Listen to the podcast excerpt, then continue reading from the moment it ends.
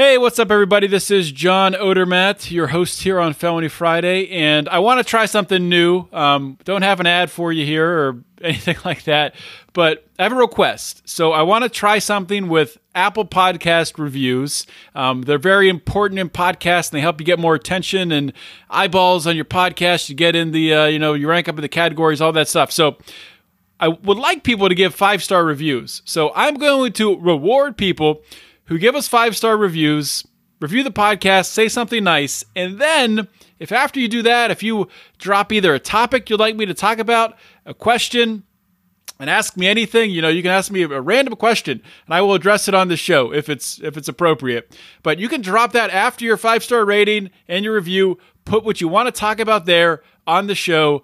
I will talk about it, and um, and it helps the show. It helps you influence the show. It's a uh, it's a win win. So please consider doing that. Make sure, even if you listen on you know Spotify or Overcast or whatever, do it on Apple Podcast.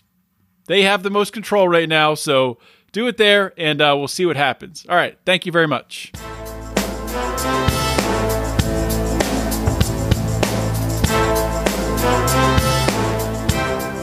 Welcome to Felony Friday, a presentation of the Lions of Liberty podcast. Here is your host, John Odermatt. Felons, friends, freedom lovers, people who are ready to, to turn the policing and criminal justice system on its head, welcome to Felony Friday, guys. So great to have you here. And, you know, this week, today's episode, I have a, a great guest that I'm going to introduce in a little bit. And, you know, I want you guys to listen to the interview and check it out. We'll be talking about bail and the situation right now with COVID and just the mess that that is has become and is going to be a nightmare going forward. Um, but before I get into that, you know, I, I really have to address, you know, what's going on in this country right now because as someone who's been doing a podcast uh, about the criminal justice system, about police brutality, about the need to completely break this system and build it up again uh, in a completely new way, um, I have to address what's going on right now with the uh, the George Floyd murder, murder in the streets at the hands of police, the knee on the neck uh, that killed uh, George Floyd. I-, I need to address what's going on, and I don't want to really spend a lot of time talking about the protests or the riots or the difference between protests and riots. And I don't want to spend time talking about people who are, you know, white people who are signaling, virtue signaling on Instagram or Facebook, saying they get it now and they understand that they've been racist this whole time, but they're not racist. But they got to make sure everyone knows they're not racist because if everyone doesn't know they're not racist, then people, you know, might not, you know, buy stuff off of them or hire them for a job or whatever. So, that, that stuff's just crazy. Okay, I, I'm I'm a white person. I understand that. I understand that I'm not black. That's very very apparent. Um, that doesn't mean that I can't have views on the criminal justice system, and that doesn't mean I don't understand uh, the racism, the systematic racism that is present in the criminal justice system today. And I want to kind of step through uh, some changes that I would recommend to be made. And I made a post on Facebook that is just going insane right now, which uh, with six things that I recommend as ways to uh, de-escalate the current ridiculous. I mean, I say ridiculous not in a way that I mean. I'm glad people are upset, but seeing businesses getting looted and all this stuff that's that's ridiculous. I'm sorry, it's ridiculous. The ridiculous situation in the streets where there's it's a huge public safety issue. Need to de-escalate that and at the same time, we need to rebuild, start to rebuild the criminal justice system. And I could go into a, you know, a long rant about everything that's wrong, everything we need to change, and I don't want to do that. I want to give you six things that we can change. Six things that Congress could go tomorrow, write this in an easy, simple bill, outline it, vote on it, pass it to the Senate, vote on it, pass it, and give it to President Trump. Six things that, that could be done. And I'm not going to get into the specifics of, you know, they need to put this language in the bill. They'll freaking figure it out. All right. So, number one, demilitarize the police.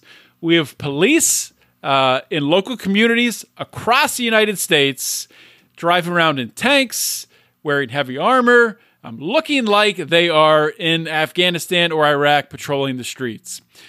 And honestly, it's, probably safer for the Iraqi and Afghani civilian interacting with the military over there because there's different um, rules of engagement over in foreign countries that are actually more strict than the rules of engagement over here. So let's cut that off. There's been uh, you know different uh, legislation put in place that created that pipeline that is uh, it's just a it's a manufacturing uh, pipeline that sends all this new equipment overseas and it constantly goes over. They use it they send it back they send it back to the local local police departments and local police departments are overrun with this equipment and it's terrible on many many different levels. But more than anything else i mean we want peace in the streets right and when you come in with all this heavy equipment, heavy artillery, um, you're not getting peace. Uh, the police are going for uh, they, they want submission. They want you to see the the flexes, they flex their muscles, and they want you to submit to them. You know that, that's not a healthy relationship. That would be a healthy relationship between partners. That would be a healthy relationship in any situation, and it's certainly not a healthy rela- relationship between the people who are supposed to be uh, protecting you and uh, and the citizens. So demilitarize the uh, police tomorrow. Let's do it. Number two, decriminalize all drugs. Now, there's a couple different things here. Of course, decriminalizing drugs, you know, most important thing is the health and well-being of the citizens out there. With drugs being currently prohibited, and especially when you're talking about heroin, cocaine, fentanyl, um, drugs like that, there's so much uncertainty in the dose. You know, nobody knows what they're getting. And I'm not condoning or saying people should be using these drugs, but we need to start treating um, drug addiction, drug abuse, as a health issue, not a criminal issue. And I'm talking about decriminalizing across the board. I, you know, I'm not even saying like just decriminalize users. I'm saying decriminalize distribution, everything. And, you know, the market will regulate itself. We'll figure out the best way to regulate this market. And if you're afraid you're going to start doing heroin tomorrow, you know, maybe you need to look at the things that are making you want to do heroin in your life. It limits police interaction police interaction with individuals in a consensual transaction.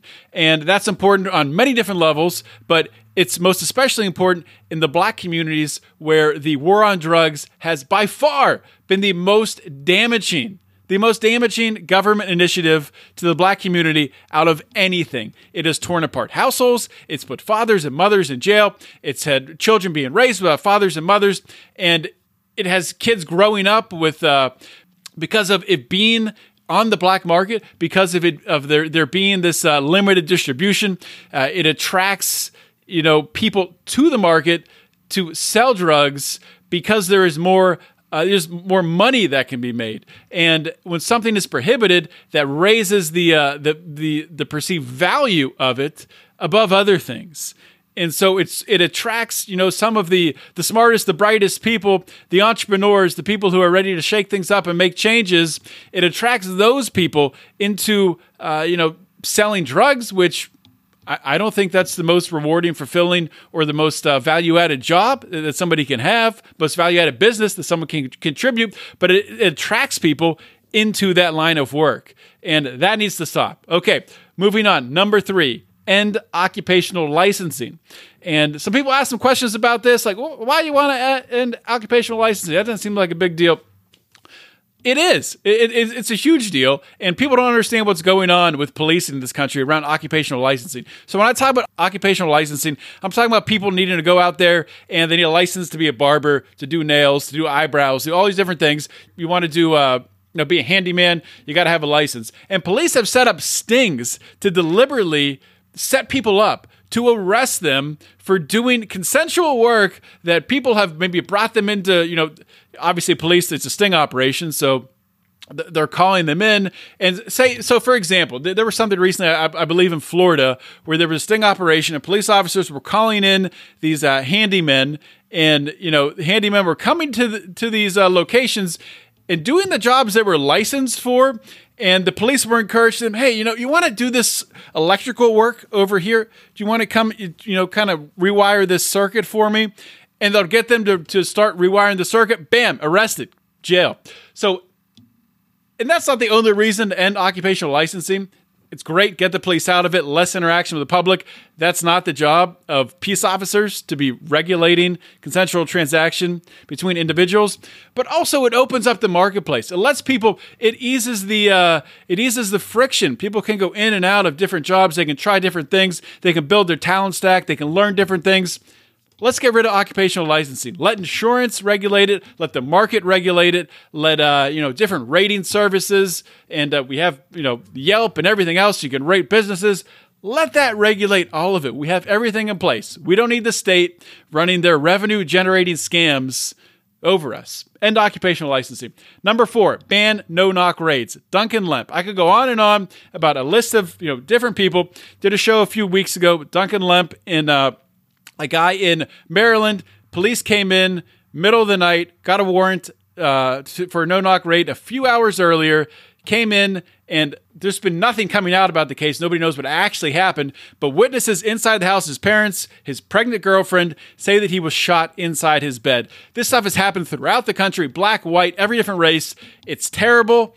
Uh, the risk is so far exceeding any potential reward there's no reason to do no knock raids. Ban no knock raids. Next up, end qualified immunity. And this is so important, guys. And a lot of people don't know about qualified immunity. They don't know why it's so important that, that it is it is ended, but it creates an uneven playing field. It gives protection to police officers. It's it's not justifiable, and quite frankly, it's it's very dangerous. So actually, the Supreme Court supposedly is going to be looking at qualified immunity again. It's getting a fresh look after uh, George Floyd's death. And, you know, some things, just a couple examples, qualified immunity, how this works. This, this stuff is crazy. So, recent case in Tennessee, a man suspected of burglary, burglary was mauled by a police dog that was released by officers after he was sitting on the ground with his hands raised in surrender. He can't sue. He can't do anything. He's mauled by a dog. Another one in Georgia. Mother, whose 10 year old son was inadvertently shot in the leg by a deputy pursuing uh, into the family's yard. Shot a 10 year old son, can't sue, can't do anything. The officer's just doing his job. He's just doing his job. So you're left with no recourse. Um, another one Idaho woman gave police permission and keys to search her home and wants to sue the officer, who instead, what they did is they spent hours bombarding the home. Apparently, there was a fugitive holdup in there, and they destroyed the house, destroyed the property, Guess what? Can't sue, just doing my job. Can't do anything. It's ridiculous. You're putting different tiers of citizens, you're putting police officers doing their job above every other citizen. It's ridiculous. End qualified immunity. Lastly, six. This is very simple. I'm just going to say this. So, right now, when uh, if, if George Floyd or you know Eric Garner's family or these, these different individuals who have been brutalized by the police, if they wanted to sue you know the police officers and uh, and to get money in civil suit that comes from the taxpayers. It doesn't right now it doesn't come from the police officer. Doesn't come from the police union. It doesn't come from the pension fund. That needs to change. We need that any of these lawsuits filed against the police need to come from either insurance the police have ahead of time and yeah they got to go out and get they got to get insured. So in order for them to get insured they got to change the way that they do business or it's got to come out of their pension funds. And i guarantee you if they start taking money out of police pension funds to pay for police brutality for police murdering citizens for all this stuff and it's incredible how many citizens are killed by police every year. In 2019 it was over a thousand. It was over a thousand people who were, who were killed by the police. So if they change that, you're going to see a whole different landscape of the way police interact with uh, with civilians. You'll actually see them being peace officers in de-escalating situations.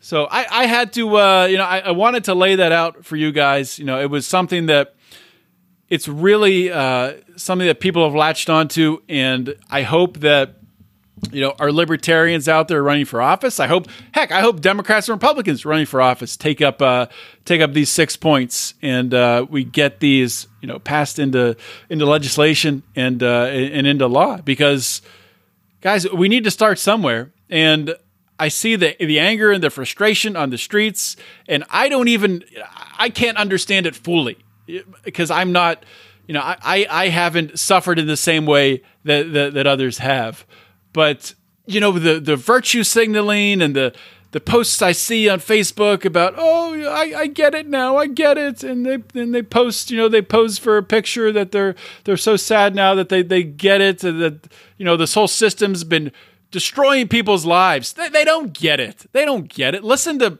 hundred episodes of Felony Friday. People who have been to jail. Just go, go back to, to the past three episodes I've done before this one of Felony Friday. You have two black men who did 26 years in prison for for totally nonviolent crimes, totally nonviolent drug drug crimes. 26 years in prison, ripped away from their families, fathers ripped away from their children. And then last week's episode with uh, with Lynn Ulbricht, the mother of Ross Ulbricht, a guy who's serving life in prison for building a freaking website.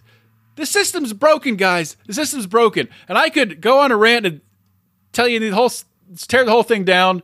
And that's honestly how I, I do feel. We probably should. But let's start with these six things. Let's build. Uh, let's build a coalition. Left, right, center, libertarian, liberal, conservative. Let's build a coalition around these six things. I'll post it on the show notes page. Check it out, lionsofliberty.com slash FF131. Let's get to my interview with Ken Good. My guest today on Felony Friday is Ken Good. Ken graduated from Hardin Simmons University in 1982 with a Bachelor of Arts degree. He received his Master of Education degree in 1986 from Tarleton, Tarleton State University. And in 1998, he received his law degree from Texas Tech School of Law, where he was a member of the Texas Tech Law Review.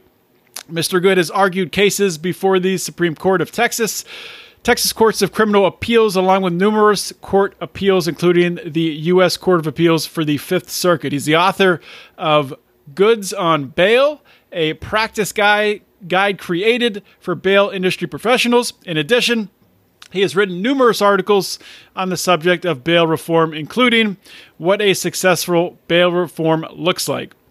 Uh, he's worked closely with lawmakers and law enforcement on bail matters and will be providing input on key decisions or for key decision makers as new policies are developed moving forward. Uh, Mr. Good offers his uh, perspective on uh, those in charge of public safety, uh, what they should consider before making these decisions uh, affecting not only the persons charged with the crime, but of course society as a whole. Ken, welcome to Felony Friday. Oh, well, thank you so much for having me on Felony Friday. That's a very interesting title. I love that. Yeah, yeah, it's uh, you know, the title just kind of created itself, uh, as as happens with podcasts. But uh, yeah, this is a show, of course, focused on criminal justice reform, and um, I've asked you to come on to speak specifically to uh, to bail reform and how coronavirus has impacted that, with the jails being cleared out.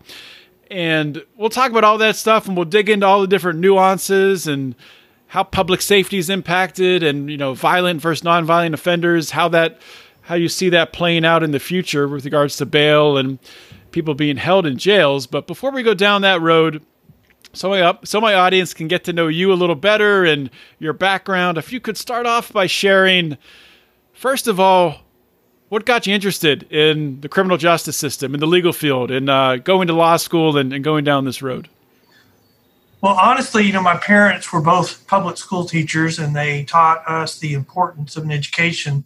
And my mom and dad were always encouragers. My mom and I used to stay up on Sunday nights. Uh, you would watch the news, and at that time, from 10:30 to 10:35, they would have the sports extra, and then from 10:35 until 11:35, uh, they would show an episode of Perry Mason. So my mom and I, for several years, would be the only ones in our house up at from 10:35 to 11:35 on Sunday nights, on which would be a school night, and we would watch Perry Mason. And so I always dreamed of being an attorney, but it was always a dream. It was never a goal because I, you know, you, when you're young and stupid, you don't really know the difference between the two. And then I discovered, you know, you, you can reach your dreams, but you have to set goals. You have to work towards them. Being from a real small town, a farming town, I mean, there's only 24 people in my class four of us went to college, and then um, you know I decided I wanted to go to law school, but I worked all the time. I graduated in three years, so I I had to get a master's degree so I could go to law school. Went to law school, did very well. Uh, went to work for a law firm, a large law firm in Dallas that had a satellite office in Tyler, and I went to Tyler and learned to practice law with one of the best trial attorneys in the state at the time. In my opinion, we had a, a very good trial team. We represented doctors and hospitals when they got sued. We were on court TV. I got interested in doing appellate law. I argued a lot of cases for that office, argued uh, cases before the Supreme Court Texas and the Court of Criminal Appeals very early in my career. Uh, and um, and that's just really continued on. Uh, there was a bondsman who had 45 default judgments, and some he asked somebody, "How who do you hire to try to set aside default judgment?" And they said, "Well, you need an appellate attorney." And so uh, they uh, hired, called and hired me. And as a result of that, uh, the word of mouth, I, my practice grew, and I now represent uh, a lot of bondsmen in the state of Texas and several insurance companies statewide and I found that this industry is has similar values and to the small town uh, where I grew up, and we just kind of hit it off. Uh, I'm, I'm, on the board of their state organization. Uh, uh I, am on their legislative team, and we uh, go to the legislature to address uh, bail issues. We present bills for the legislature to carry. We give insight on proposed bills and it's been a, uh, a very good adventure. And I've made a lot of friends in the industry of, of these mom and pop small businesses across the state. So, so you mentioned uh, shared values between the town you grew up in, in the in the bail industry. What what would be some of those shared values? I think you know if you think I mean I'm a very much a Mayberry RFD kind of guy. I mean you know the uh, right and wrong. We and I, but I would say it differently. Also, I'd say you know there was a time in this country where we all had a shared set of values of what pulled us together, mm-hmm. and I think that that is still true for you know the small towns and also the bonding community. I think that's what we share still. Uh, they're very law enforcement oriented. They're also uh, uh, pro uh, small businesses and um, you know uh, anti regulations, and so these are very. a lot of times, I think they're uh, just small town, pro business, pro law and order, and probably you know somewhat conservative people.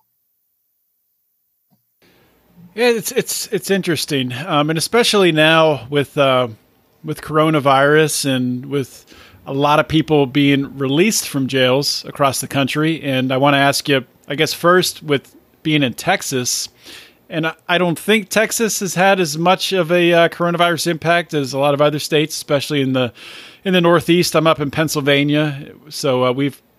I, think so. Maybe I'm wrong. I think we've had more of a more of an impact. Um, I'm not sure if it's been equal um, impacts to people being released from jails, but what sort of uh, changes have you seen uh, in Texas re- regarding uh, regarding bail? And um, have a lot of people been released? Are are the jails empty? What what are you seeing down there?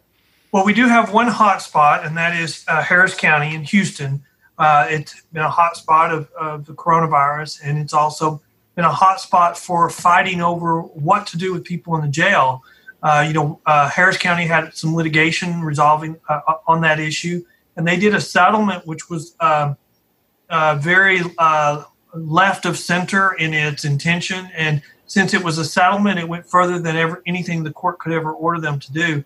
And so when it came time, or when the coronavirus first arose, the uh, they they filed a motion uh, in that litigation to order the county to uh, release half the people in the jail. And the jail's like carries eight thousand people. The county didn't even oppose the motion, and so the governor and the attorney general intervened and said, since they won't uh, defend Texas law, allow us to intervene to do so. And so, even though the county did not even oppose it, the governor and the and the uh, attorney general stepped in and opposed it, and the motion was denied. Uh, we've seen a lot of release. I mean, I, I like to call this period. We're seeing uh, uh, bail reform on steroids. We're seeing, you know, all the what would be the impact on society and on, on our legal system if we tried these things that our friends on the other side keep saying we should be doing. And so the coronavirus has seen us, given us a fast forward look into the future of what would happen if we did these things. And it's not been a pretty picture. So when you say it's not been a pretty picture, are, are you seeing um, people who have been released from from from uh, from jails, or are they committing crimes, or what types of things are you seeing? Well, you know, we are seeing a, a lot of uh, well. There's some articles saying that 25% of them are committing more crimes. Uh, we're seeing what we're seeing is, you know, I would describe it as: Are we trying criminal justice reform, or are we just doing surrender of criminal justice reform?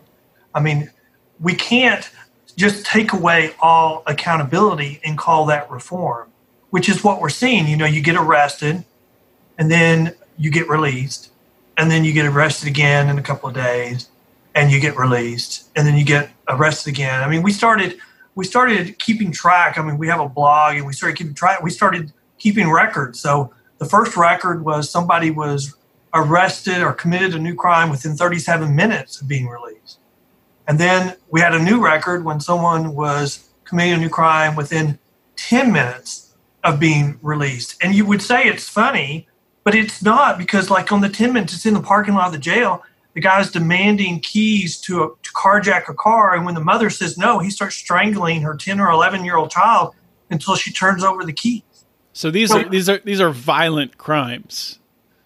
Well, I mean, they they are these are career criminals. I mean, career criminals get arrested for minor things as well. I mean, we've got one guy who's you know got a do- over a dozen arrests or charges in the last year. When the problem we're doing is we're making mass decisions without any accountability. So someone that's got a lot of uh, arrests in their past gets arrested on a minor charge, and we don't care. We don't care about their past. We don't care about public safety. We just release them. And so we've removed all accountability from the decision making of whether to release them. And then if they get released and are rearrested, we don't even apply accountability at that point. And the sad thing is, that is the reforms that our friends are asking us to uh, adopt and apply in the future.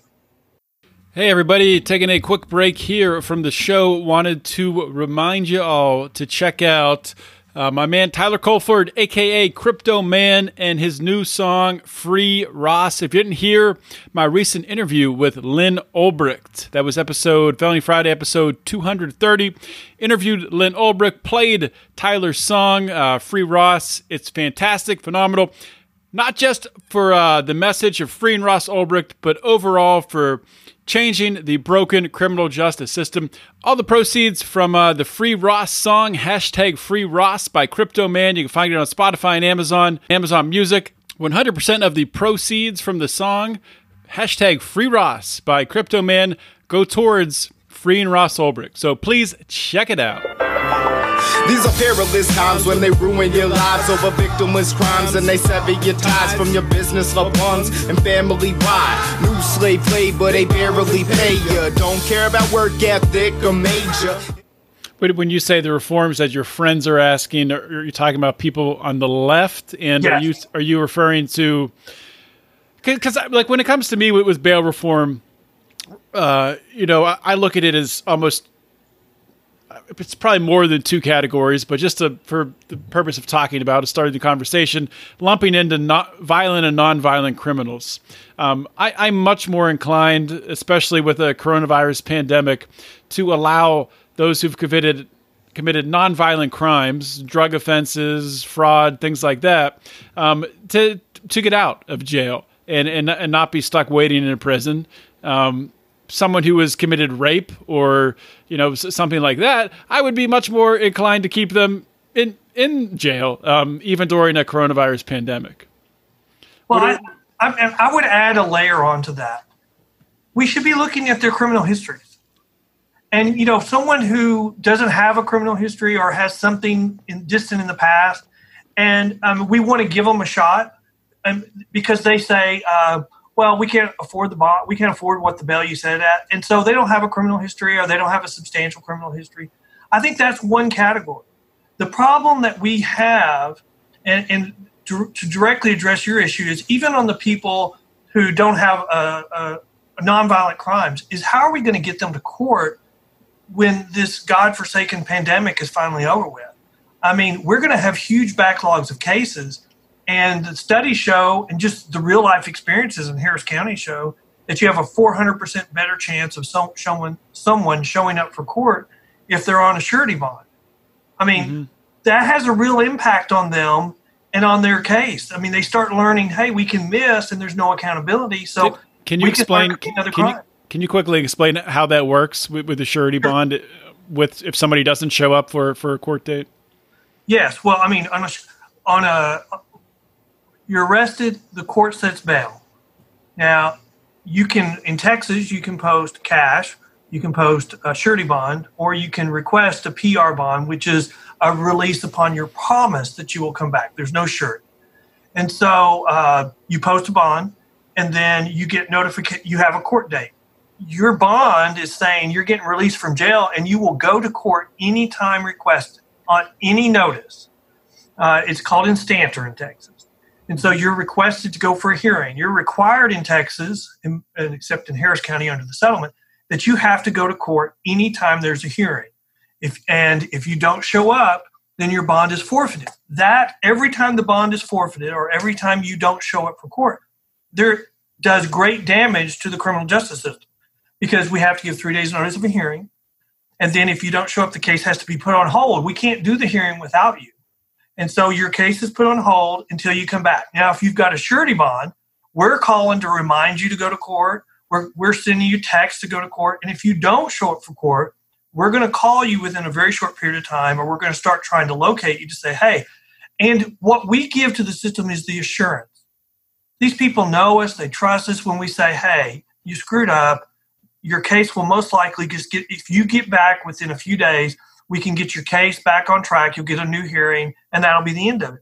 But people who don't have a surety bond, they get scared they they don't know what's going to happen they don't know the system and or they don't trust the system and so they are hiding and a lot of times you know sometimes they come back on their own but a lot of times they come back because they commit a new crime and their case is on hold until they come back uh, under texas we can file new charges for against them for failing to for failing to appear each time you miss mm-hmm. court it could be a new criminal charge but most counties in the state don't do that. They don't file charges for you failing to appear. We just don't have time.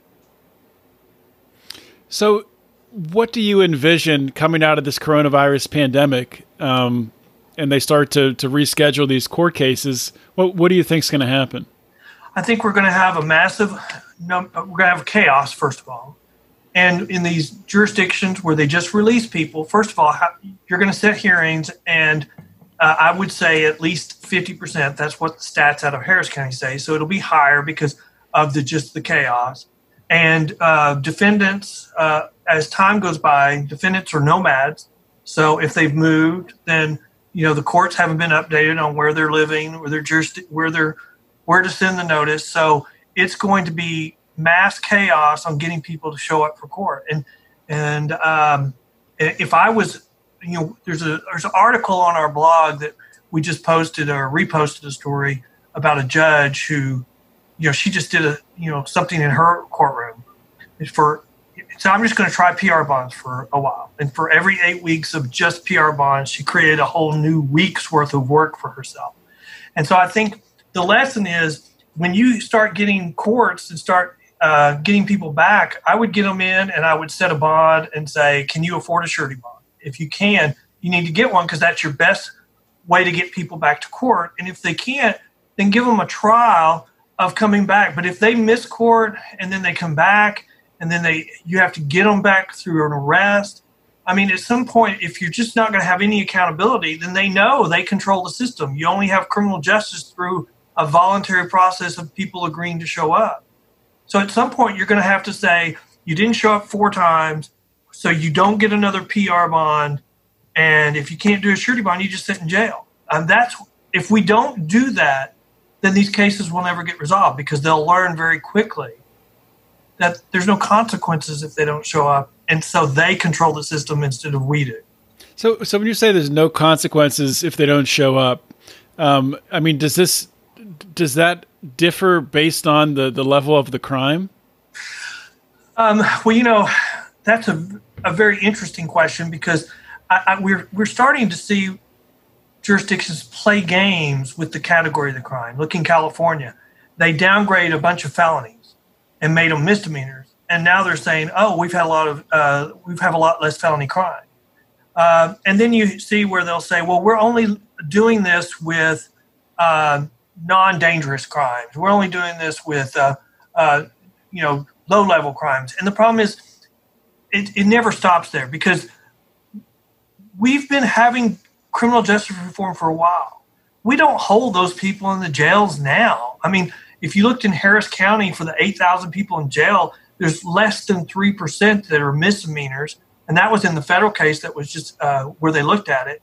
And the 3% that are misdemeanors are not just sitting there. That's the group that are getting arrested, released, arrested, released, arrested, released as they're cycling through the jail.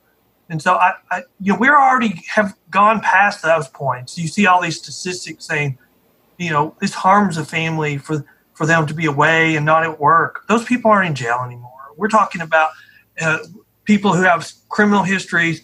They're just laughing at us. There's the situation from New York where a guy was arrested 130 something times. At one point, it's much more now. And he was laughing and saying, "Thanks, Democrats, for bail reform. Uh, it's it's all it's lit." And that was before uh, New York rolled back their bail reform, even during the pandemic, because it was just such a fiasco. So, speaking of uh, bail reform, I mean, there has been a national movement um, prior, you know, prior to coronavirus and all this for for bail reform, um, and something that I am not familiar with, but there uh, there's a a risk assessment, a use of a risk risk assessment um, in order to, I guess, facilitate um, bail. In order to, uh, maybe you can explain to me how these risk assessments are used to determine. Um, is it to determine if someone gets bail or not, or what's what are these risk assessments they're using? Well, you know, risk assessment can be used in two ways. It can be, you know, meant to take the place of the surety bondsman, or it can just be additional information. I think New Jersey is the example, and maybe you know, New York. Is, I mean, California's uh, having a repeal election in November, but their reform was based upon kind of the New Jersey model. And under the New Jersey model, you have a constitutional amendment. You uh, can, uh, if someone is considered a risk under the risk assessment tool, then you can just detain them. And if they're uh, low risk, you just release them. And then uh, between anything in between, the judge has certain discretions on what he could do.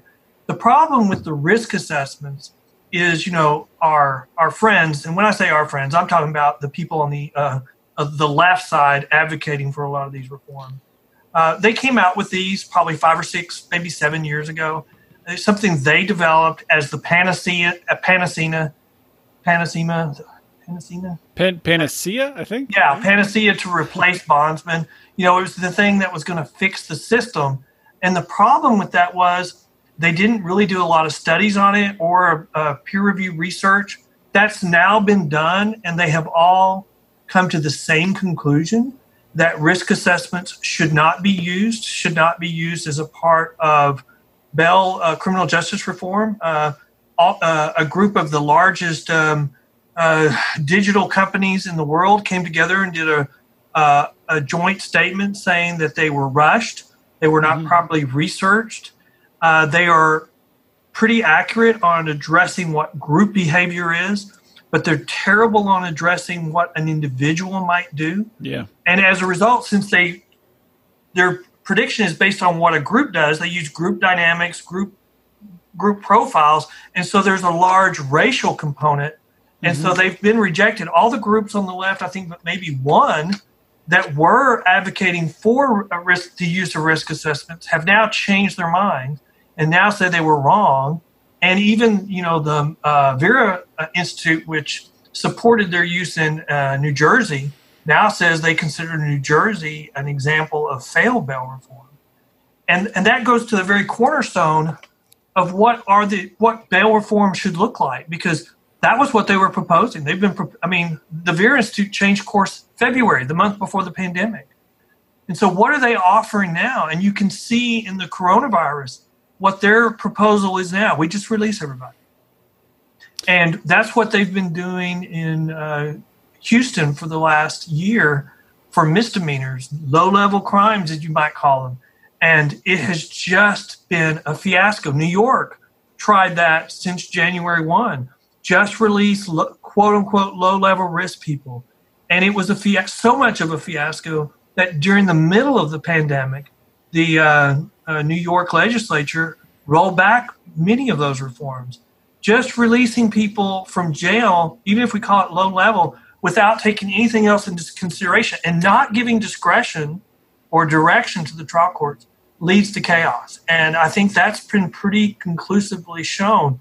But our friends still advocate that the, the bail reform of the future is just to release people. You know, uh, the the risk assessment is interesting to me because I, I do risk analysis on, uh, you know, projects like infrastructure projects, things of that nature for for a living. And I think you, I mean, you hit the nail on the head. I could kind of just, I could track with you. I was nodding my head as you were talking there about it because it makes total sense to me. Um, obviously, it's going to go towards these you know taking de- data from these you know large demographics and and making decisions uh, based on individuals using this data when individuals are going to act you know very very differently in, in many cases. Um, you just can't you can't predict an individual's behavior. You can't predict human action. There's so many different factors that go into it. Well if um, you look at me i'm a great example. I mean i grew up in a small town 24 people in my high school class. Only four went to college. The risk a risk assessment uh, on that would say i had zero chance of going to college or i had a 25% chance of going to college I had a 0% chance of going to graduate school. I had a 0% chance of going to law school or doing, you know, you know, so what are the chances according to some kind of risk assessment of me arguing a case at the Supreme Court of Texas or winning a case or arguing and winning two cases at the Court of Criminal Appeals? The, the, the risk assessment would have said zero, zero, zero, zero, zero, and it would have been wrong every time on me. Mm-hmm. Because you can't, you can't the uh, the intangibles on an individual cannot be predicted predicted by a risk assessment. Yeah, and another interesting aspect, and I don't want to make this a, a left right thing, but I, I, think it's it's it's out there. So to say it, but you would think people from the left would see the threat of this being potentially this risk assessment on individuals um, uh, invading uh, civil liberties and, and privacy concerns. Because I mean, you could get to the point where you're looking at an individual's social media behavior, their posts, what, what are they saying online, you know, and looking at d- different actions in their personal life to eventually come into that that risk assessment. Well, um, and I think that's what they've done because uh, you know when they uh, like in New Jersey when they say the risk assessment is now we consider a failure. They don't consider it a failure because of the way it impacted the jail population it's because the way they impacted the, the percentages of the jail population.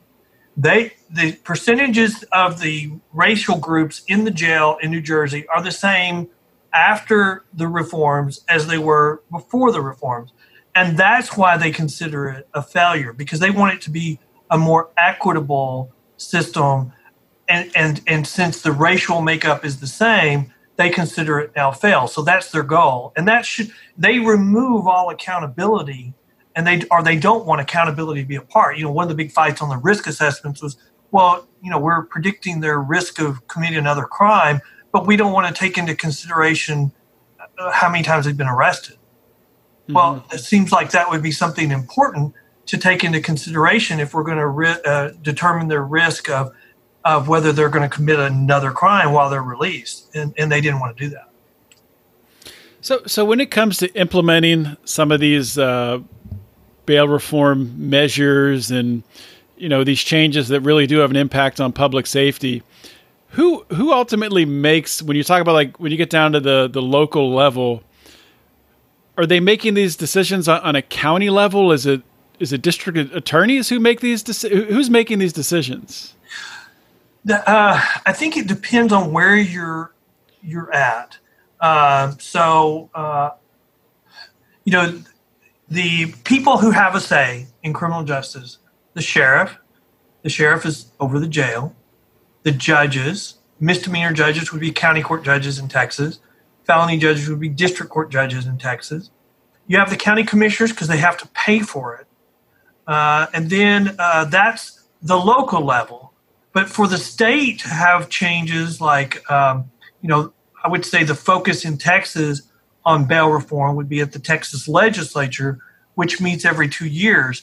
But since the legislature is not doing what uh, our friends on the other side want, they're trying to pick us off or pick off the state one county at a time. So they they sued Harris County. Um, they're threatening to sue Bexar County. They sued Dallas County. They sued Galveston County. Um, and and so it's it's kind of my they're they're making demands saying our way or the highway. And you know it's kind of like you know I keep saying are we going to do reform or are we going to just surrender because it's it's kind of like they're saying do it our way or we're going to sue you. And I think the governor and the attorney general have shown if you just stand up to these people, um, you will win. But the problem is the counties don't want to spend a bunch of money. I mean, Harris County spent eight million dollars defending the case. They were winning, but then there was an election, and all the judges were changed uh, on their party affiliation with new judges who promised to settle. And so now they've settled with a left, you know, left um, proposal, and have agreed to spend $100 million as a down payment.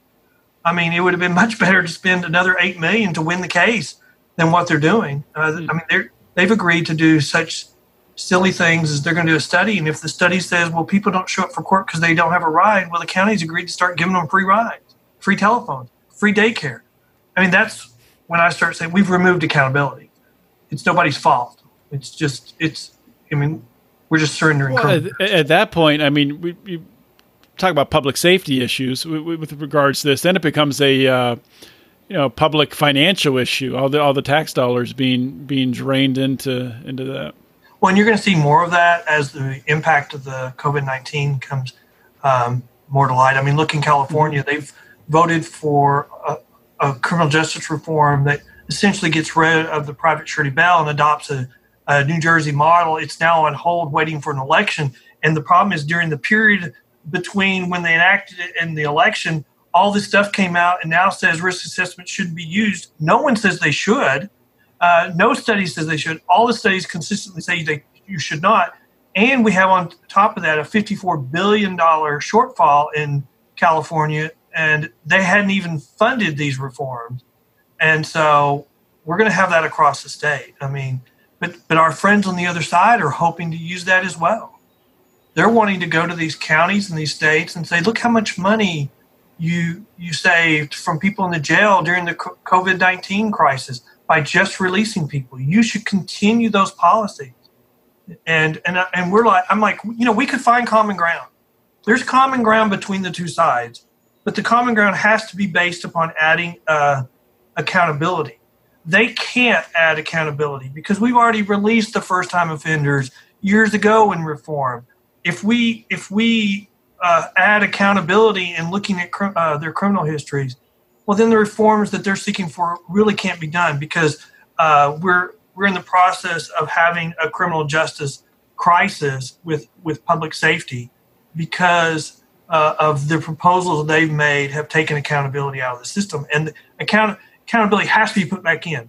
The reforms that they're suggesting, what's going on in Harris County, cannot continue. It will, I mean, the backlogs of cases before the crisis of the virus had already jumped 100% in a year. They can't do that every year. They're already going to jump another 100% because of the virus. That will cause the criminal justice system to shut down. And so it can't continue. So the changes that they're they've made in Harris County will not continue very long uh, because the public won't stand for them. And I think the COVID 19 has just put it all on steroids and put it on display. And it, has been very ugly. So, with regards to the backlog in cases, like roughly, and maybe maybe you don't know this because we're just coming into this period, but you know when the courts are ramping back up, how long are, are people going to be waiting uh, for their court date? Oh, that's I mean we have no idea.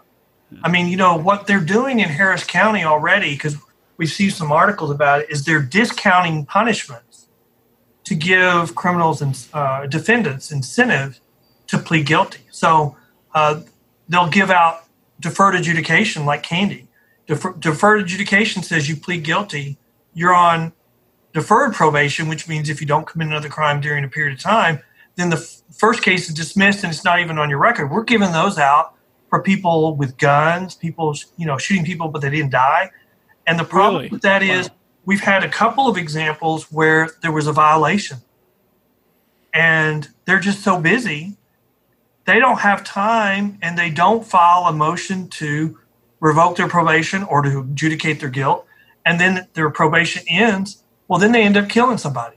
That's one of the examples that's been in the news. And so here's somebody who would have been in prison if they had done their job but because they're giving out these things like candy they can't monitor them uh, that public safety has taken a severe hit. Uh, and there's uh, a death that would not have happened if the criminal justice system wasn't in chaos.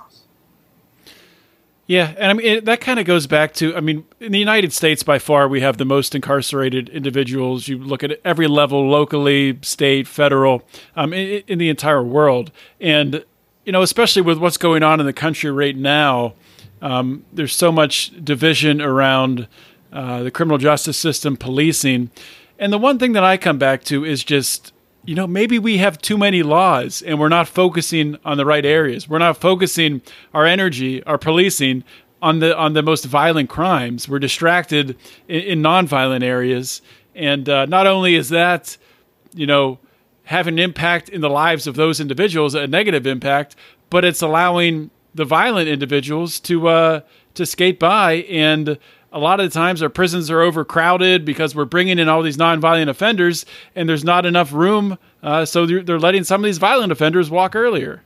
I, agree. We're not doing any uh, analysis of an individual, we're doing group decisions. So we have to let a group of people out of jail instead of looking at a case by case basis. Has he shown that he has the capability or has she shown that she has changed her ways? We're not seeing that and I, I, think we would have a lot of uh, middle ground with our friends on the left if about uh, just doing a top-down review of what we have as crime, because i agree with you that's a problem because it's masking the bigger issue because but but but the other problem is you don't go to jail on a first offense anymore. You're now it's getting to the point now where you don't go to jail on multiple offenses. I mean we had somebody that was killed a month or so ago. Uh, it was yeah during the COVID crisis in Houston, and the person who killed this 80 year old grandma who was in a parking lot at Walgreens had been arrested over 30 something times. He'd been charged over 30 something times. He was out on two uh, felony PR bonds at the time. I mean, so we're. I mean, when I say we're taking accountability out of the system, we don't have the time to give out that you know to give that let's look at your case let's see what your situation is. And i think our friends do not realize that the that this that the situation they're creating by making group decisions is we don't have time. The, the magistrates the judges don't have time to devote to each individual case to determine uh, where, where they are. And mm-hmm. i think that is a grave mistake of our friends and i think it will have a big backlash on them. And we should be looking for ways to divert people who can pay for their own supervision out of the uh, out of the jail as quickly as possible. Because the problem is, how do you process large groups of people through the jail quickly and efficiently? And under their reforms, you do it by just releasing everybody, which causes a public safety issue. A better way, which historically been, has been done, is to have a bail schedule. The people that can afford to pay for their own supervision with the private system private surety system, post their bond, they get they get processed through the jail quickly, and then the courts, the magistrates can focus their limited time on who's left to determine uh, what's your situation, how do we get you back on track, and what are the system our friends are, are, are advocating for removes all that, and you don't have time, so you got to make group decisions, and that's what's killing us right now. That makes sense. So, Ken, I want to thank you first of all for for your time and uh, very very educational and uh, you know I've I've learned a lot just from talking with you today. But before I let you go, I just want to give you uh, some time to uh, to plug you know any any anywhere you want to direct people to a website or any of your content. Well, thank you very much. Uh, for anyone who would like to have additional information about uh, our situation in Texas and bail reform in general, you can go to uh, the website for the Professional Bondsman of Texas, pbtx.com. You can go to our blog uh, as well, and you can see us on our Facebook and on Twitter. Um, and there's links to all those on the website. All right, Ken. Well, thank you so much for your time today. Appreciate it. Thank you very much. I, I very much uh, enjoyed talking to you. It was a great conversation. Thank you for listening to today's show. Another great episode of Felony Friday. As you know, Felony Friday is one of three shows we have here on the Lions of Liberty podcast. Of course, we kick off every single week with our Monday show hosted by Marc Clair. It's our longest running program, our flagship program, where Marc interviews leaders in the Liberty movement. Every Wednesday, we have Electric Liberty Land hosted by Brian McWilliams. It's your weekly shot of culture, comedy, liberty, swearing, and just just good fun.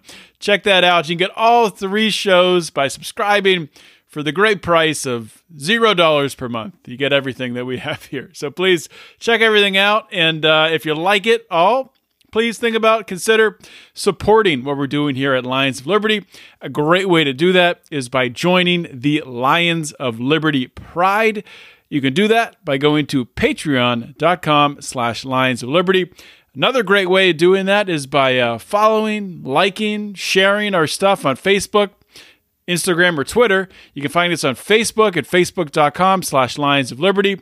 On Instagram and Twitter, we are at Lions of Liberty and the discussion forum where all the greatest and brightest minds go to to talk about politics, liberty, everything that's happening in the world today, current events, the Lions of Liberty Forum on Facebook, which you can find by typing Lions of Liberty Forum in the search bar at the top of Facebook, clicking search, comes up, say you want to join it, answer a question, bam, you're in, and the rest is just going to be a great journey for you. So check that out. That's all I have for today. This is John Odermatt signing off. Always remember to keep your head up and the fires of liberty burning.